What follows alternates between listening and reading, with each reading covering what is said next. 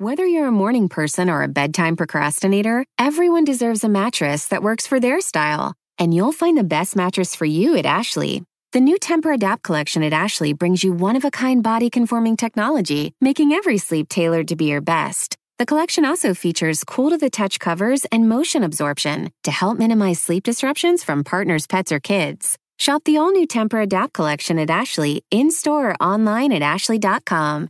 Ashley, for the love of home.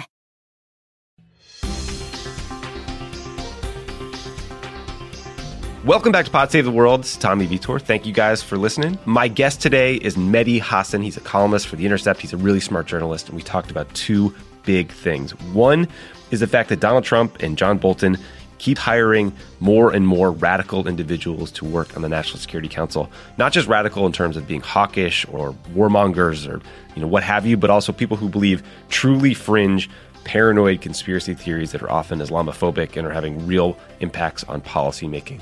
The second thing we talk about is this ongoing situation in Gaza. Uh, it has fallen from the headlines somewhat, but the problem has not gotten better. And Mehdi gives us an update on that and some history.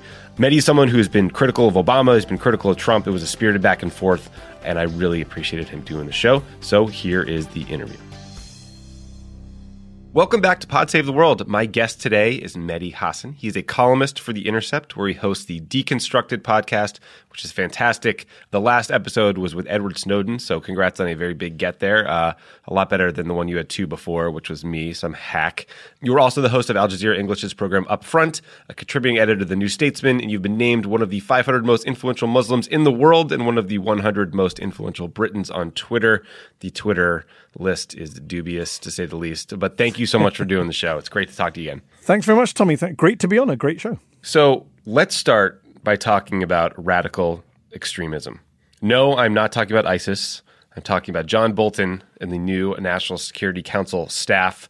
A quick refresher, folks who have not listened to the show before might not know that the National Security Council, or NSC, is the way the president convenes all the relevant people to make foreign policy decisions. You gather the Secretary of State, Defense, CIA, et cetera. They come together in the Situation Room and you hash out issues and, and try to come to agreement. The National Security Advisor, uh, John Bolton, the National Security Advisor, and the NSC staff, they are incredibly powerful. Uh, and that comes from being down the hall from the President of the United States, but also determining what gets discussed by the NSC, what policy papers, or in Trump's case, I, I guess policy listicles get sent up to him for review. And that power can be easily abused, which makes some of the more recent hires Bolton has made troubling to say the least. So let's start with the new NSC Chief of Staff, Fred Fleitz. I think I'm saying that right. There's a lot to unpack with this guy. He comes from uh, helping lead a group called the Center for Security Policy. We'll get into them more soon. But they believe all kinds of odious shit, starting with pushing a conspiracy theory that Islamists have infiltrated the US government in a plot to take over the country. So, Mehdi, given that Donald Trump was recently elected president, how do you think the Islamist takeover plot is going? it's not going so well, is it? No. Uh, I'm not sure how well it ever went in the past.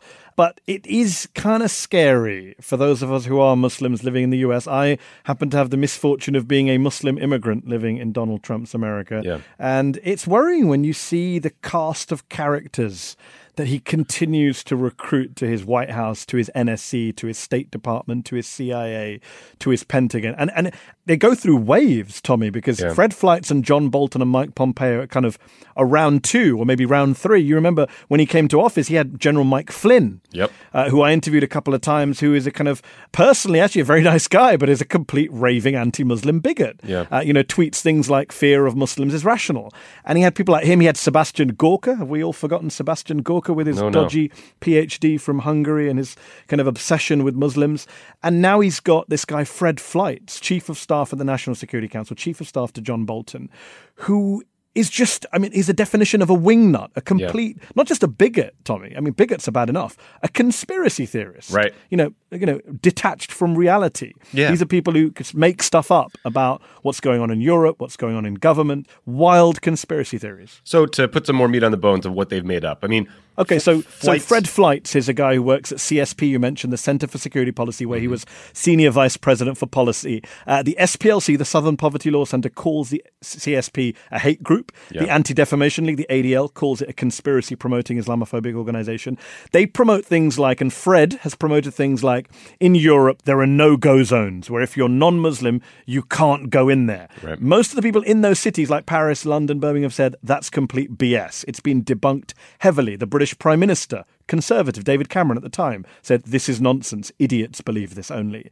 Uh, these are guys who have promoted the idea of a clash of civilization. Uh, mm-hmm. Uh, he wrote, uh, he co-authored a report in 2015, Tommy, called "A Plan for Victory Over the Global Jihad Movement," in which he claimed that the majority of Muslims promote or support jihad. A majority of the world's 1.8, 1.9 billion Muslims apparently uh, promote jihad. He says yeah. that British Muslims don't integrate. That's why they're all terrorists. He says we should surveil Muslim communities in Michigan and Minnesota because they're responsible for measles outbreaks. Did you hear this one? Yeah. Because apparently Somali communities don't like vaccines, and that's causing a measles outbreak in Minnesota, which is ironic because he works for Donald Trump now, who is an anti vaccine conspiracy theorist. That's right. That's right.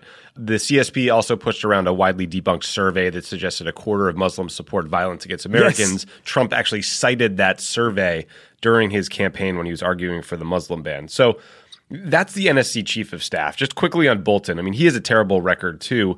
According yeah, to we New don't York- talk enough about his anti-Muslim record. We talk about him being a warmonger, but Bolton's from a very similar kind of yeah. anti-Muslim fringe. Yeah, oh, absolutely. I mean, he was the chairman of the Gatestone Institute, yep. uh, which is an organization that claims Muslims have established micro states governed by Islamic Sharia law through France. That's bullshit. He said Muslim refugees have brought, quote, a rape culture and exotic diseases with them to Germany. He says the UK is on the cusp of becoming an Islamist yeah, colony. this is the organization that he chairs. Amazing. So I guess let me start with a question that maybe is hard to answer. I don't know how to process someone believing – or working for an organization that promotes ideas that are that paranoid and that are clearly conspiracy theories. I mean, is this a mental health issue? Is this calculated dishonesty to push a political agenda? I genuinely don't get it. Like, what do you make of this? I think it's definitely calculated. If you look at the quote unquote Islamophobia industry, and my friend Nathan Lean has written a brilliant book about the Islamophobia industry, I mean, the, the, there is, you know, clear connecting of the dots. None of these guys live in isolation from There's a reason why when Trump became president, he brought these people in from the fringes and they all keep hiring each other to go work at the White House and elsewhere because they have been part of a fringe which includes the Gatestone Institute, the Center for Security Policy, uh, Act for America, Tommy, is another mm-hmm. huge grassroots group run by a woman called Brigitte Gabriel who says that any any practicing Muslim uh, cannot be a loyal citizen of the United States. And now you might think that sounds batshit crazy, but General Flynn sat on her board. Uh, Mike Pompeo, the new Secretary of State, accepted an award from her organization. So these guys have gone from the fringes to the mainstream under Trump, and it is very calculated. It's well funded, it's well organized, and these people are obsessed uh, with the kind of you know like like the anti-communist industry was in the 70s, 80s. You know, Reds under every bed. There are Muslim Brotherhood agents under every bed. You know, when you were in government, they were claiming Obama was a secret Muslim. Huma Abedin, Hillary Clinton's aide at the State Department, was part of a Muslim Brotherhood plot to take over the U.S. And that was what Frank Gaffney, who's the head of the Center for Security Policy, mm-hmm. was saying at the time. So there is a real issue that these people have put together these conspiracy theories for naked uh, partisan ideological reasons. A lot of it has to do with the Middle East, Tommy. Uh, a lot of these groups are supporters of the Likud party in Israel. They take a very hardline view on Israel Palestine, and they've imported a lot of that rhetoric about Muslim terrorists into the US political discourse. And Obama being president just gave them kind of huge jet fuel, you know, rocket boosters. And Trump becoming president has brought them in from the fringes. Before they yeah. were just on the fringes having conferences, summits, saying awful things on Fox. Now they're making policy in a place you used to work, the National Security Council. Yeah. So I'm going to throw one more name into the mix because I, I think you mentioned Frank Gaffney, and I really don't think you can understand this sort of fringe conspiracy theory filled foreign policy world unless you know who Frank Gaffney is.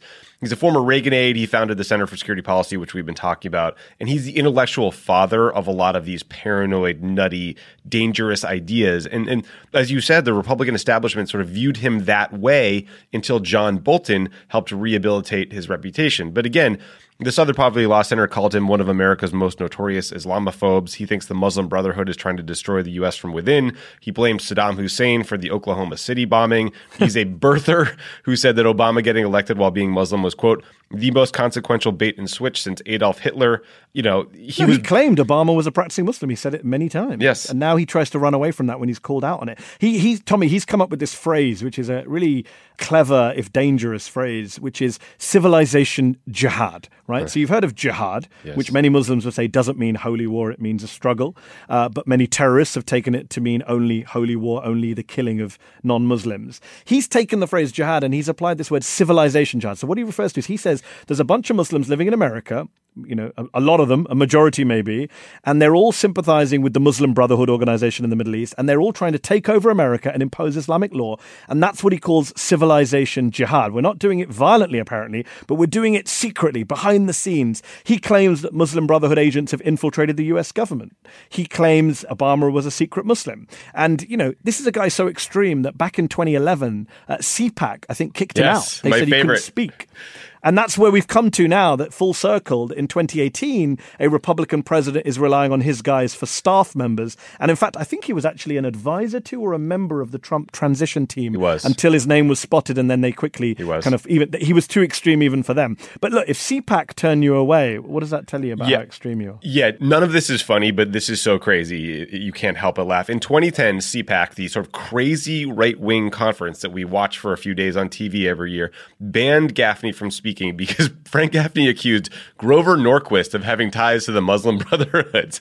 But as you said, with Trump and with Breitbart, they found a home again. And Gaffney spoke at CPAC in 2015 and 16. And so Here's what's so depressing, Tommy. That Yeah. okay, we can laugh at the far right and we can say, look, this is a this is the far right fringe, and you know they're absurd. Are they are they mentally ill? Are they uh, you know dishonest ideologues? But what really what upsets me is that Islamophobia and anti-Muslim bigotry has become so normalized and mainstreamed in the U.S. Yes. that quote unquote the liberal media, I believe, haven't done enough to call these people out or draw attention to that. You're, you're very admirably, you know, talking about this at the top of your show, at the top of this interview with me. But you look at the New York Times; they, I think there were one or two articles about Pompeo and Bolton's ties to Islamophobes right at the beginning, and then they've moved on. And when you see the kind of tweets about these people from media organizations, it always says something like. The hawkish John Bolton, or or the, the you know even the warmonger John Bolton you hear from some liberals. Yeah, that is true. But what about the anti-Muslim bigot John Bolton, Right. the anti-Muslim bigot Mike Pompeo? We'd be saying anti-Semite if they were saying this stuff about Jewish Yes. people and they were nominated. We would be saying the anti-Semitic Bolton is being. But when it comes to anti-Muslim bigotry, they get a kind of a pass. Yeah, and I, I don't understand why. And, and honestly, it's worse than that because Islamophobia is not new for Donald Trump. I mean, we, as we said, his political rise. It's is- integral to his yeah, his this rumor about Obama being born in Kenya and that he was a secret Muslim. By the way, implicit in that is that if he were Muslim, it would be bad, right? Which is not accurate. Uh, it- which famously Colin Powell had to shoot down in 2008. Right. But you look at that, you look at Trump, and you, not only did he not pay any cost for maligning a religion or smearing a president, he benefited enormously from it. And, and I worry that that suggests that others will see that as a playbook to follow. Well, I mean, the tragedy, Tommy, is that even when Trump was doing it, let's be very clear, he was doing it in the most brazen way in 2015, 2016. But other Republicans, quote unquote, mainstream Republicans, were doing it too. Yeah. I mean, Ted Cruz was talking about surveilling Muslim areas, if you remember. Mm-hmm. Marco Rubio was talking about shutting down Muslim cafes that he thought might be extremist hotbeds. Others were doing it in their kind of anti Syrian refugee pronouncements, Yes, which right. were really dog whistles about Islamophobia, you know, about Muslims and Islam. They were they were another form of Islamophobia coded. So it's not as if you know Trump Trump was both a symptom of the Islamophobia and bigotry that existed in the party and a driver of it, and a kind of has pushed it into the mainstream. But as I say, it's it's not just about the far right. It's about what do the rest of us do about it? When are we going to take it much more seriously? And I think you know credit to Hillary Clinton, Bill Clinton. They did it in their own kind of weird ways. I, I I wasn't a great fan of the way they handled it, but at mm-hmm. least they tried to call out the Islamophobia very late in the day. But you know, I wish more people on the left, liberals, Democrats, had taken this problem seriously much more earlier when Obama was being smeared and when all these things were being said on Fox News. Maybe we wouldn't be in the situation we are today. I, I agree. I mean, uh, you mentioned Mike Flynn earlier, Trump's first national security advisor. He believes some pretty out there Islamophobic conspiracy theories, and luckily he flamed out, and H.R. McMaster cleaned like, house. yeah, he's like Roseanne in a military uniform. Yeah, yeah.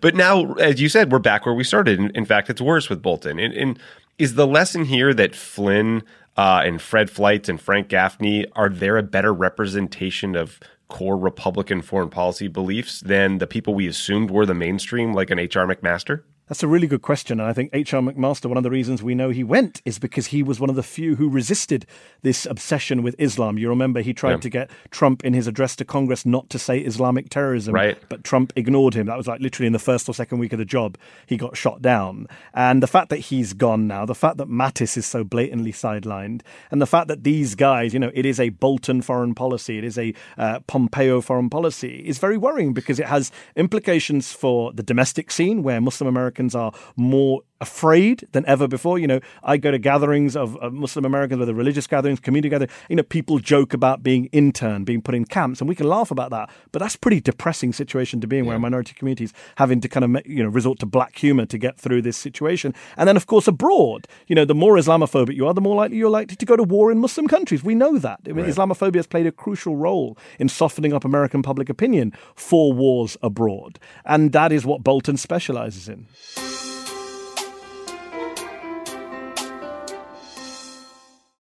Pod Save the World is brought to you by the UN Refugee Agency. The UN Refugee Agency, or UNHCR, responds to emergencies and provides long term solutions for refugees. They provide aid in over 130 countries, including Ukraine, Syria, Afghanistan, and Sudan, where people are forced to flee from war and persecution at their greatest moment of need. UNHCR helps and protects refugees by providing food, shelter, medical care, and other life saving essentials. The agency jumpstarts relief in three key ways. They transport core relief items stored in even the most remote areas of the world. They deploy expert emergency staff trained to help in crisis situations, and they transfer funds directly to support the emergency. Because of generous supporters and donors, UNHCR can scale up its response within 72 hours of a large scale emergency. Your support helps provide life saving aid for refugees whenever and wherever emergencies occur.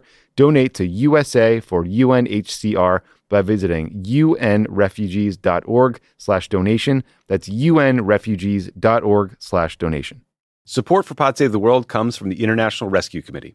The IRC works in more than 50 countries, serving people whose lives have been upended by war, conflict, and natural disasters. In places like Gaza, Ukraine, and Sudan, displaced families are experiencing war, extreme hunger, and life threatening injuries. In Gaza, ongoing violence, bombardment, and blockade have made survival difficult for families living in damaged buildings and tents.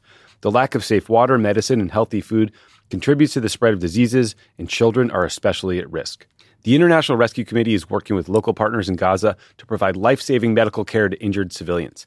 The IRC works around the world to help families in crisis by delivering critical supplies such as therapeutic food for malnourished children, clean water, cash assistance, and more. Your donation will support this work and help children and families survive. Listen, the International Rescue Committee is an incredible organization. They are doing the Lord's work all around the globe. I have donated to them, you know, for many, many years now because I know that my dollar will go towards helping people. It's not going to go to administrative costs or overhead fees. It's just an incredible group doing great work. I hope you'll consider them. Donate today by visiting rescue.org slash rebuild. That's rescue.org slash rebuild. This show is sponsored by BetterHelp. We all carry around different stressors, big and small. When we keep them bottled up, it can start to affect us negatively. Therapy is a safe space to get things off your chest and to figure out how to work through whatever's weighing you down. If you're thinking of starting therapy, give BetterHelp a try. It's entirely online, it's designed to be convenient, flexible, and suited to your schedule. Just fill out a brief questionnaire to get matched with a licensed therapist and switch therapists anytime for no additional charge. Listen, if you're listening to Pod Save the World, you need some therapy. If you're watching the events around the world that might freak you out, got this election coming down the pike. There's a lot of stuff that people uh, are stressed about, that are anxious about, stuff that makes you lose sleep, and therapy can help. Get it off your chest with BetterHelp. Visit betterhelp.com slash crookedworld. Go today to get 10% off your first month. That's betterhelp, H-E-L-P dot com slash crookedworld.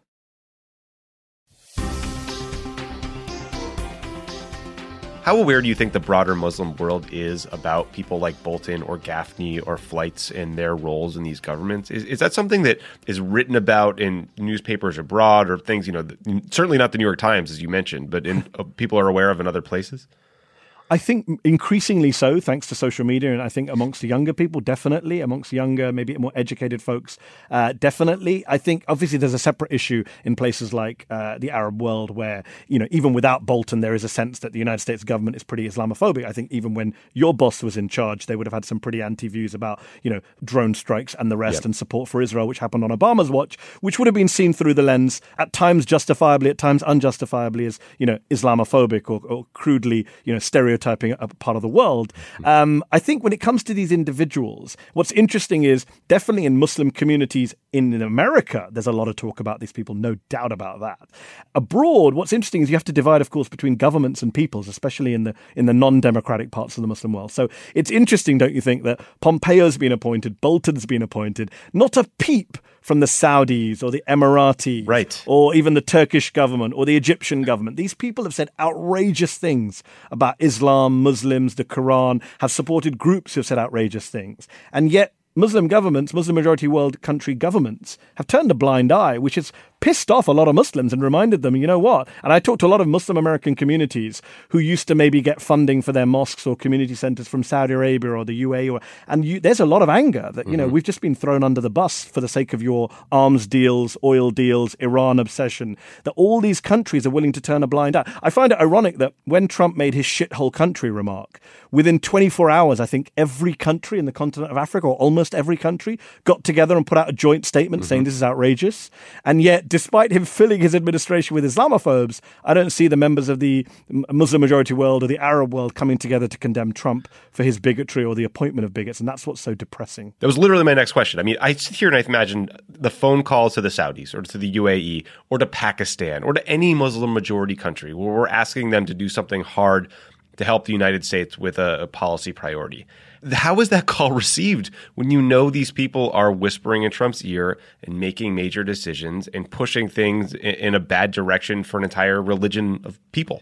Yeah, and as I say, I think uh, sadly, anyone who thinks that some of these governments have the interests of the broader Muslim world or mm-hmm. the interests of fighting bigotry uh, at the forefront of their minds is, is misled. They don't yeah. care. Right now, most of those Arab governments, Gulf governments, are obsessed with Iran. Therefore, they will do whatever deal needs to be done, whether it's with Benjamin Netanyahu, whether it's with John Bolton. They will do whatever deal has to be done because their number one threat is Iran, or they perceive it to be. They don't give a damn about Islamophobia. They don't give a damn about the rise of the far right in Europe or the US. That's not their concern. Why would they give a damn? Yeah. Obviously, on the ground, people hear and see this stuff, and that has a huge, impl- you know, that has huge ramifications. When you, you know, when Trump is saying Islam hates us, oh yeah, everybody in the Muslim world knows about that, and it's no coincidence that, you know, even during the election campaign, Tommy, Al Shabaab, the Somali terror group, were putting out recruitment videos using Trump clips. We know that ISIS and other groups have done similar things. When I interviewed General Hayden, the former head of the CIA, a few a couple of years ago during the campaign, he said it clearly. You know, there is no doubt if you're a Muslim terrorist group, you're going to use Donald Trump as a recruiting sergeant. Mm-hmm. And that's fundamentally that's what I always say to kind of you know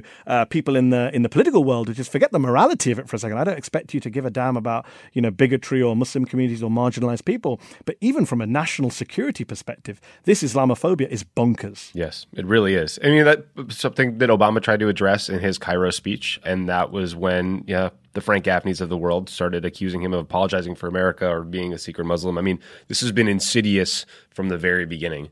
To your point about the mainstreaming of these abhorrent views, these organizations like Frank Gaffney's think tank, in, in, with air quotes, they, they, could, they could not operate without money and donations. And we don't have a full list of them, of donors, but in 2014, Salon.com got a hold of a list of contributors from 2013. It included the following 25 grand from Boeing, 15 grand from General Dynamics, money from Lockheed Martin, Northrop Grumman, Raytheon, GE, then a bunch of fringe foundations.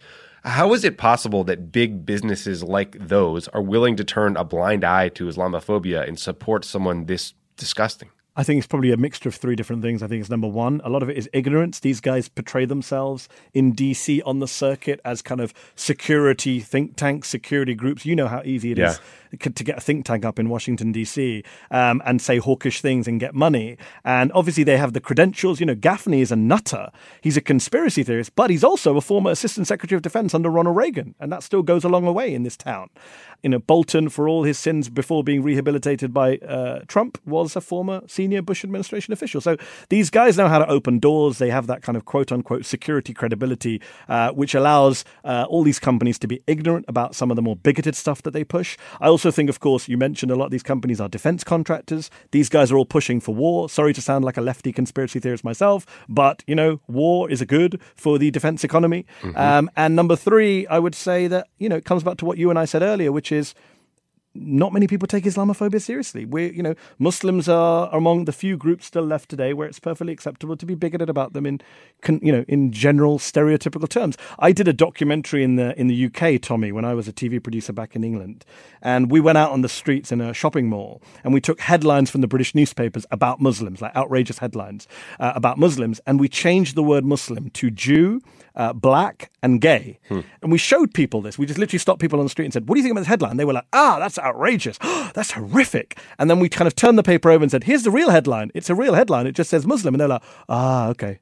And, and there's a sense that, you know, Muslims have become in the West the one group where it's just okay to make sweeping statements about, to have generalized uh, views about what a threat they pose or how different they are. And you can say things about Muslims in Washington, D.C., in London, in Paris that you could not say about gay communities or Jewish communities or African American communities unless you're Roseanne. You yeah. could not say it. Roseanne got punished for it rightly. Actually, Roseanne, Tommy, you just reminded me as I rambled on. Roseanne made a statement about Valerie Jarrett, which got her fired, right? right. What did she say? She said uh, that she's the product of a union between Planet of the Apes and the Muslim Brotherhood. Right. And we all rightly got worked up about a black woman being called an ape. But let's be clear, if she hadn't mentioned Planet of the Apes, Tommy, do you think she'd still be in a job if she just said Muslim Brotherhood? Definitely. I suspect she would be. You're right. You're right it is glaring and obvious in the what you did with changing the headline, the words in the headline. I'm glad you did that, and that's important.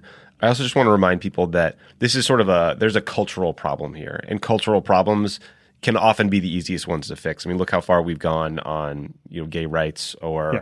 uh, a whole host of you know social issues in this country. So it's the kind of thing where if you're listening and you hear someone say this shit, if you if you say something in response, it actually can make a difference. Definitely.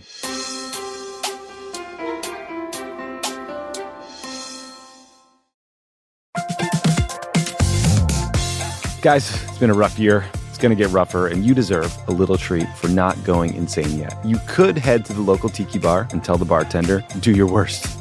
But we have a better idea for you, which is pick out something from the Crooked Store. The store is stocked with tons of new merch. It's perfect for the spring. And classics like the friend of the pod tees that you'll be wearing long into the next administration or the next fascist dictatorship, depending on how things go. Pick up a new tee for the warm weather ahead, a mug that'll remind you to stay involved this election year, or a hat celebrating your favorite pod. Go to crooked.com slash store to shop.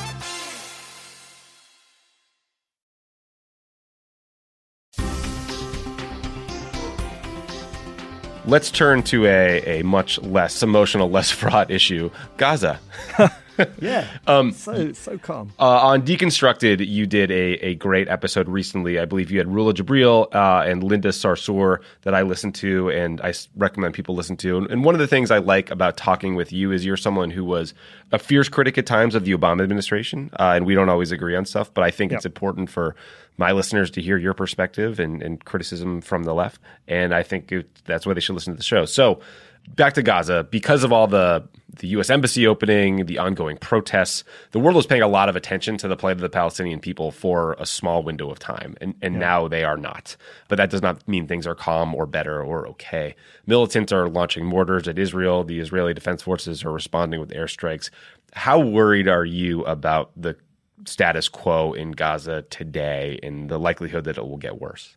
Okay, so before I answer that question, I'm going to be a party pooper, not a party pooper. I'm going to be a pedant. Please. And I'm going to pick on your question when you said uh, militants are firing mortars and the Israelis are responding. For a lot of people who follow the debate over Israel Palestine, this is a source of great frustration sure. when it comes to media coverage of the conflict. I'm sure you've heard this before. This idea that all of the conflict is always framed as Palestinians attacking, Israelis responding, Palestinians uh, launching terrorist attacks, Israelis defending themselves. And A, completely unfair, but also inaccurate in the sense that, for example, this week's exchange of rocket fire and mortar fire actually came after the Israelis killed members of Islamic Jihad and Hamas. Mm-hmm. And Islamic Jihad Hamas said, we're going to respond now. There's a reason they hadn't actually launched any rockets or mortars for, I think, three months, four months of all these protests. And they did it this week because the Israelis killed members of their group. Now, I'm not saying the Israelis shouldn't have killed members of their group. I'm not justifying their rocket attacks, but just the order of events is very important here mm-hmm. because it always in the in the US media, in the UK media, Palestinians always seem to come across like mad, irrational people who just embrace violence at a particular moment for no good reason at all. And I think that's part of the problem in terms of our coverage and understanding what's going on. And you've spoken, I've, I've heard your shows on Gaza. You know very well what's going on in Gaza, the siege in Gaza, mm-hmm. uh, the, the blockade of Gaza. And actually, a lot of what happens, the violence that comes out of Gaza or the West Bank. Whether you agree with it, don't agree with it, whether it's terrorism or not terrorism, there is a reason for it. It's not yeah. just kind of because there's a culture of death, as some supporters of Israel try and kind of defame the Palestinian people with. That's fair. No, it, and so let me ask you my my second question first because it's about language, and then we'll go back to the first okay. one because I thought you did an interesting explainer video for the Washington Post about two words that you don't hear much in the U.S. when we talk about the uh, Israeli-Palestinian conflict, which are occupation and annexation. Why are those words so important as we talk about the broader yeah. language of how these this conflict is discussed, and how do those words tell a bigger story about how we got to today? I'm so glad you asked that question because it is key and they are airbrushed, unfortunately, from the media coverage, and therefore you cannot understand what is going on. So, for example, when, when we see Israelis shooting Palestinians in Gaza and the Israelis say this is self defense, every country has a right to defend itself, people who don't have a dog in this conflict, who are not pro Israeli or pro Palestinian, they might hear that and say, yeah, that's a fair point. Every country has a right to defend. Of course they do. The problem is, unless you talk about the occupation, unless you contextualize it with the occupation, it doesn't make sense to then criticize Israel. Israel has a right to defend itself inside its own borders, Tommy, just like any other country does. It doesn't have a right to defend itself on someone else's land. An occupier doesn't have the right to defend itself. An occupied people do under international law. Any occupied people has a right to defend itself, even militarily, even violently. The problem is when the Israelis are shooting Gazans Gaza from Gaza, that is a problem. That is an occupying force, and therefore it's not self-defense anymore. Just as in, you know, in your everyday life, you can defend yourself on your own property from an intruder. You can't go and shoot someone in the middle of the street and say, "Well, I'm defending my property." And that is the same problem here in Gaza. Gaza is occupied. I know the Israelis try and tell us it isn't, but the United Nations says it's occupied common sense tells us it's occupied. Israel controls three of the four borders. It controls territorial waters. It controls the airspace. It controls the population register, entry and exit points. Uh, it blockades the strip of land. It is occupied territory, just as the West Bank is occupied territory, just as East Jerusalem is occupied territory. So without understanding occupation, you can't understand why people are so upset, so angry, so frustrated. When the embassies move to Jerusalem and people say, well, what's wrong with Israel having the embassy in their capital? Every other country gets to have the US embassy in its capital, but every other country's capital doesn't include occupied territory. Mm-hmm. So, unless you have occupation as part of every conversation, you can't understand why Palestinians are so upset, so angry, wanting to resist, and you can't understand why Israel is doing so many awful things. Some people go further and use the word apartheid. Is that a word you use or think is appropriate? Well, it's interesting. So I wrote a piece about this for the Intercept last year, which is because uh, the UN had done a report saying there's apartheid in the occupied territories, and they had to withdraw the report from pressure from Israel right. and the US government and others. Yeah, I would use the word apartheid in the occupied territories in particular, not just because it's true, and apartheid refers to the segregation of peoples, it refers to different legal systems for different peoples, which is completely what goes on in, in the occupied territories when you see settler only roads, when you see Israeli settlers treated under the civilian justice system in of Israel, whereas Palestinians are treated by the Israeli military justice system. And there's many pieces of evidence uh, which suggest that it is apartheid in the occupied territories. People like Desmond Tutu, South African anti-apartheid activists, have come and said this is apartheid. But what's interesting is many leading Israelis have said this is apartheid. Many leading Israelis have warned that if you carry on down this road, Ehud Olmert said, if we do not give back the occupied territories, this will be apartheid. Ehud Barak has said, while this continues, it's very hard to get away from the apartheid label. Prominent former Israeli prime ministers have used the A word. Mm-hmm. And it upsets a lot of people because we all hated apartheid in South Africa. But people who have been on the ground in the occupied territories have seen it with their own eyes, have no doubt about the fact that this is apartheid. Yeah. So I think that was a very helpful bit of background about how frustrated people who live in Gaza are, how long this has been a problem, how 50 you know, years, Tommy, the longest yeah. military occupation in the world. 1967, right?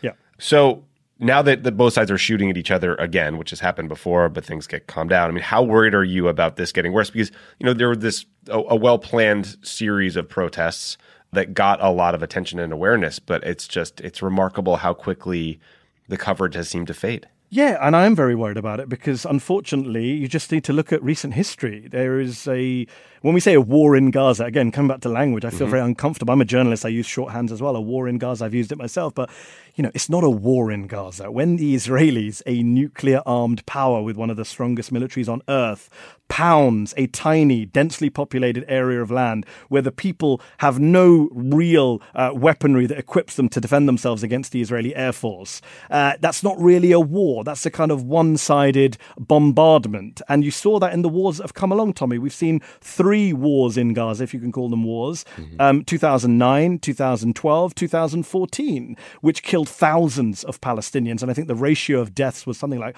100, 200 to 1. When we talk about both sides dying, no. The Palestinians died at a rate of kind of 100, 200 to 1. And thousands have been killed. Uh, many more thousands have been injured. Hundreds of thousands of properties, homes, buildings demolished, damaged over the years in the Gaza Strip. And, you know, the Israelis have a phrase, Tommy. It's called mowing the lawn. Israeli security officials use this phrase. It's a really horrible phrase because basically the Palestinians are like weeds who need to be cut down from time to time. And Israeli security officials use this phrase called we go into Gaza to mow the lawn. And they do this episodically. And I said three times in the last 10 years. So, yeah, a lot of people have been worried that all of this recent episodes have been all about building up to another war. And many of us who criticize Israel for their provocations would say, look, they're looking for another provocation. They're looking for another casus belli, just like George Bush and his neocons looked for a casus belli in Iraq. Benjamin Netanyahu and his hawks uh, constantly look for casus belli in the West Bank and Gaza to justify bombing, pounding, invading.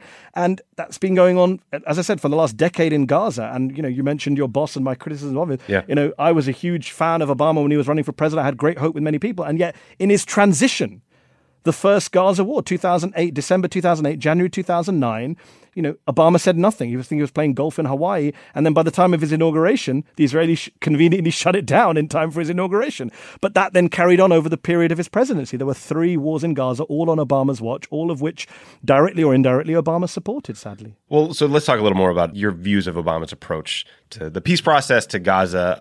Because are there specific moments or missed opportunities along the way that you think he should have capitalized on, or should a bigger emphasis have been put on the situation in Gaza? Obviously, there was a, a huge effort to bring a whole bunch of leaders together the Israelis, the Palestinians, the Egyptians, the Jordanians, us and host a summit to try to get to a peace process that ultimately failed and crumbled. But you know, I think it's a fair criticism to say that Gaza was far from front and center in, in his conversations about the region. Yeah, and there's been this myth now promulgated by the right that Obama threw Israel under the bus, that Obama was anti-Israel. That, and the irony is, for those of us on the left who criticized Obama over Israel, we were saying stop selling Israel so many weapons. I think Obama signed the biggest military aid package to Israel in the history of the United States. Correct. Um, he also, you know, here's take one example, Tommy. In 2014, in the summer of 2014, uh, the Israelis bombed a UN school. They bombed many schools. They killed 500 kids uh, in that summer of 2014 in Gaza. They bombed a UN school, and the White White House, uh, your former colleague Josh Earnest came out and others came out and, and actually condemned it. They criticized State Department actually came out and really firmly criticized. It was the closest they came to a firm criticism of Israel. And what was interesting is at the same time as rhetorically denouncing an Israeli attack on a UN school in Gaza, they were resupplying the Israeli Air Force with ammunition, with bombs. Uh, and that was a real problem for those of us who were saying to Obama, you know, please, you have leverage. Don't say you don't have leverage. Just because you and Netanyahu don't get along with each other, just because the Israeli right say awful things about you, sometimes racist things about you, the US still fundamentally acts as the arms supplier number one of Israel, as an aid supplier number two of Israel, as a protector of Israel at the United Nations. And you'll see, do you remember right at the end of his presidency, you know, mm-hmm. they abstained on a UN resolution back in uh, December 2016. Yep. yep. And you know, we know now that General Michael Flynn and Jared Kushner were trying to talk to the Israelis and the Russians behind the scenes to stop that from happening. There's a bit of collusion going on with Israel, not just Russia. But what was interesting is why didn't he do that earlier? I mean, this wasn't even a vote against it. It was an abstention, but you know, we'll take it. Why didn't he do that earlier on settlements when settlement growth was going up on his watch? When Joe Biden went to Israel and he was insulted by the Israelis, why didn't the American government stand up for itself? When John Kerry was being humiliated time and time again trying to get peace and win his Nobel Peace Prize, why didn't they stand up for themselves? I don't buy this idea that Obama didn't have leverage because him and Bibi didn't get along. The American government does have leverage over the Israeli government. And sadly, maybe because he wanted to get some kind of peace deal, maybe because he was trying to do an Iran nuclear deal. Uh, maybe the most uncharitable explanation, he simply didn't care about the Palestinians. He didn't use that leverage. I think this is a, a worthwhile and complicated conversation. I mean, I, I think that we absolutely have a ton of leverage. I think a lot of it was carrot versus stick, which is to say, Obama offered Bibi unbelievable amounts of incentives in terms of military hardware or other political offers to try to get them to uh, have a freeze settlement construction to yep. allow us to get to a series of peace talks. Netanyahu always dragged his feet. Abbas said stupid shit constantly that made it harder that you know it never ultimately worked out they never even had the talks during the period of these freezes whether or not there was a real set of punitive measures on the table that wouldn't be quickly vetoed or overturned by Congress? I don't yes. know. I, I, think I mean, Congress a, is a fundamental problem. I don't, yeah. I don't, I've never disputed that. But, but you know, I just even rhetorically, Tommy, you know, in the 2014, summer of 2014, the Israelis are bombing Gaza. They are killing kids. They're shooting kids on the beach who are playing soccer. They are blowing up apartment buildings. Uh, they are, you know, uh, blowing up hospitals, ambulances. It's all well documented by Amnesty International, by Human Rights Watch, by Israeli human rights groups like B'Tselem. They've well documented stuff. And yet at the same time, Obama and Hillary Clinton are saying Israel has a right to defend itself.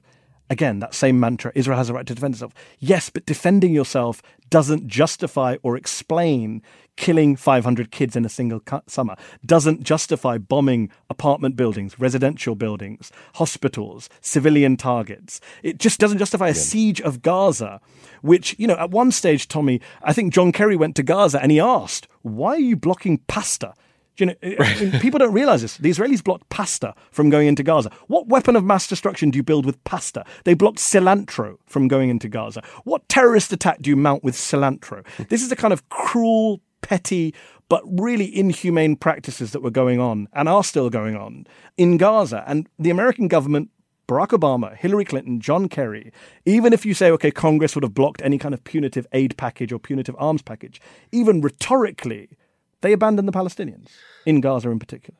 I agree with you that the the list of things that are blocked from entering Gaza feels ludicrous and arbitrary at times. I mean, cilantro that's a that's an insane example. Cilantro sucks, let's be honest, but like that's an insane no, thing to block. Doesn't suck. What are you talking about? You're talking to a guy. You're talking to a guy who's Indian food. I'm from India. You can't do anything without cilantro. Um, but I also think that there is a massive disconnect between the language used by the United States government, from Democrats, Republicans, everyone involved, and then the literal images you will see on the ground of human suffering. There is never a real accounting or understanding or empathy for the individuals who are being hurt as a result of Hamas uh, and their actions, but also bombs landing from the IDF on innocent kids. You know, and it just it is. Although hopefully that's changing. I mean, slowly the Democrats seem to be slowly, very slowly, starting to shift at the fringes. You see that yep. recently with the recent Gaza violence. A handful of senators, only a handful, came out, Bernie Sanders, Elizabeth Warren, Patrick Leahy, slowly, slowly came out and said, you know, baby steps. This is disproportionate. This is excessive. I mean, I would, I would like to go much further, but still, yep. it's a start. The yep. base is pushing them in the direction of human rights, in the direction of civil liberties. Because this is, you know, people say to me, oh, one state solution, two state solution. Where's the border? Jerusalem. And my point is, you know what? That can all be negotiated. What can't be negotiated are basic human rights. My case for Palestine is not about whether you support one state or two state or whether you, it's about these are people who deserve basic human rights. And right now, those human rights are not guaranteed. It's, it's really that simple. And I think the Democratic base now understands that. You've got a lot of progressives in Congress now coming through who understand that. Uh, you know, I've interviewed Pramila Jayapal for this week's show, not on the subject of the Middle East, about immigration, rising star congresswoman, but she's part of this kind of faction of progressives who are bringing a much more interesting view to foreign affairs, to global policy that the United States makes. I agree with you that I think that Netanyahu might have gotten a huge item on his wish list by getting the embassy moved, but I do think that announcement and a lot of the things Trump has said about Israel has politicized yep. support for Israel in a way that was never politicized to Agreed. that degree before. And I think as you look forward to 2020, there are going to be groups putting pressure on candidates from the left to take a tougher line on Israel, starting with Bernie Sanders. And I think it was 13 senators uh, who sent that letter you're talking about, criticizing their, their conduct in Gaza. And I think long term,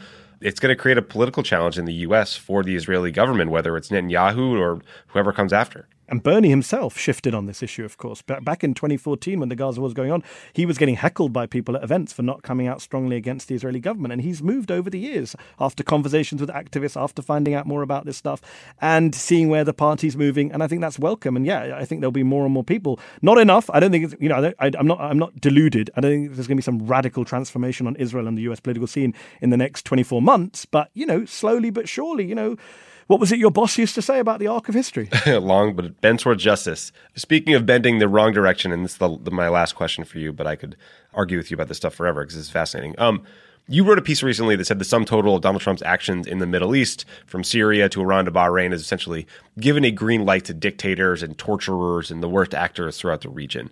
How do you think he's enabled them, and how is that manifesting on the ground in ways that people can see or that are harmful to you know real people in the region or the United States' interests?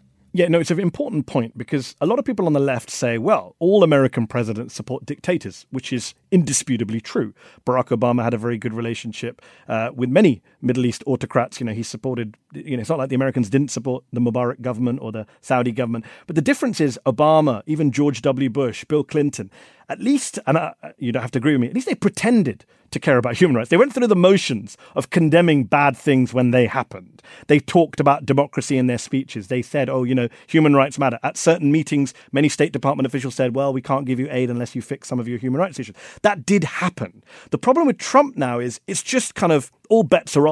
Every dictator can do whatever they want, not just without the opposition of Trump, but with the blessing of Trump. And I think this is a big change. And I think, you know, I, said I say to, you know, friends of mine on the left, this is not continuity politics. What he's doing is actually much worse than any previous US administration has done. And the dictators themselves know it. Yeah. I mean, I write in this Intercept piece that you mentioned that if you talk to Bahraini activists, and I mention a couple in the piece, Trump met with the King of Bahrain, which is a very close US ally, has been since well before Trump, but is in the middle of cracking down on its own Arab Spring uprising, has been doing that for seven years now.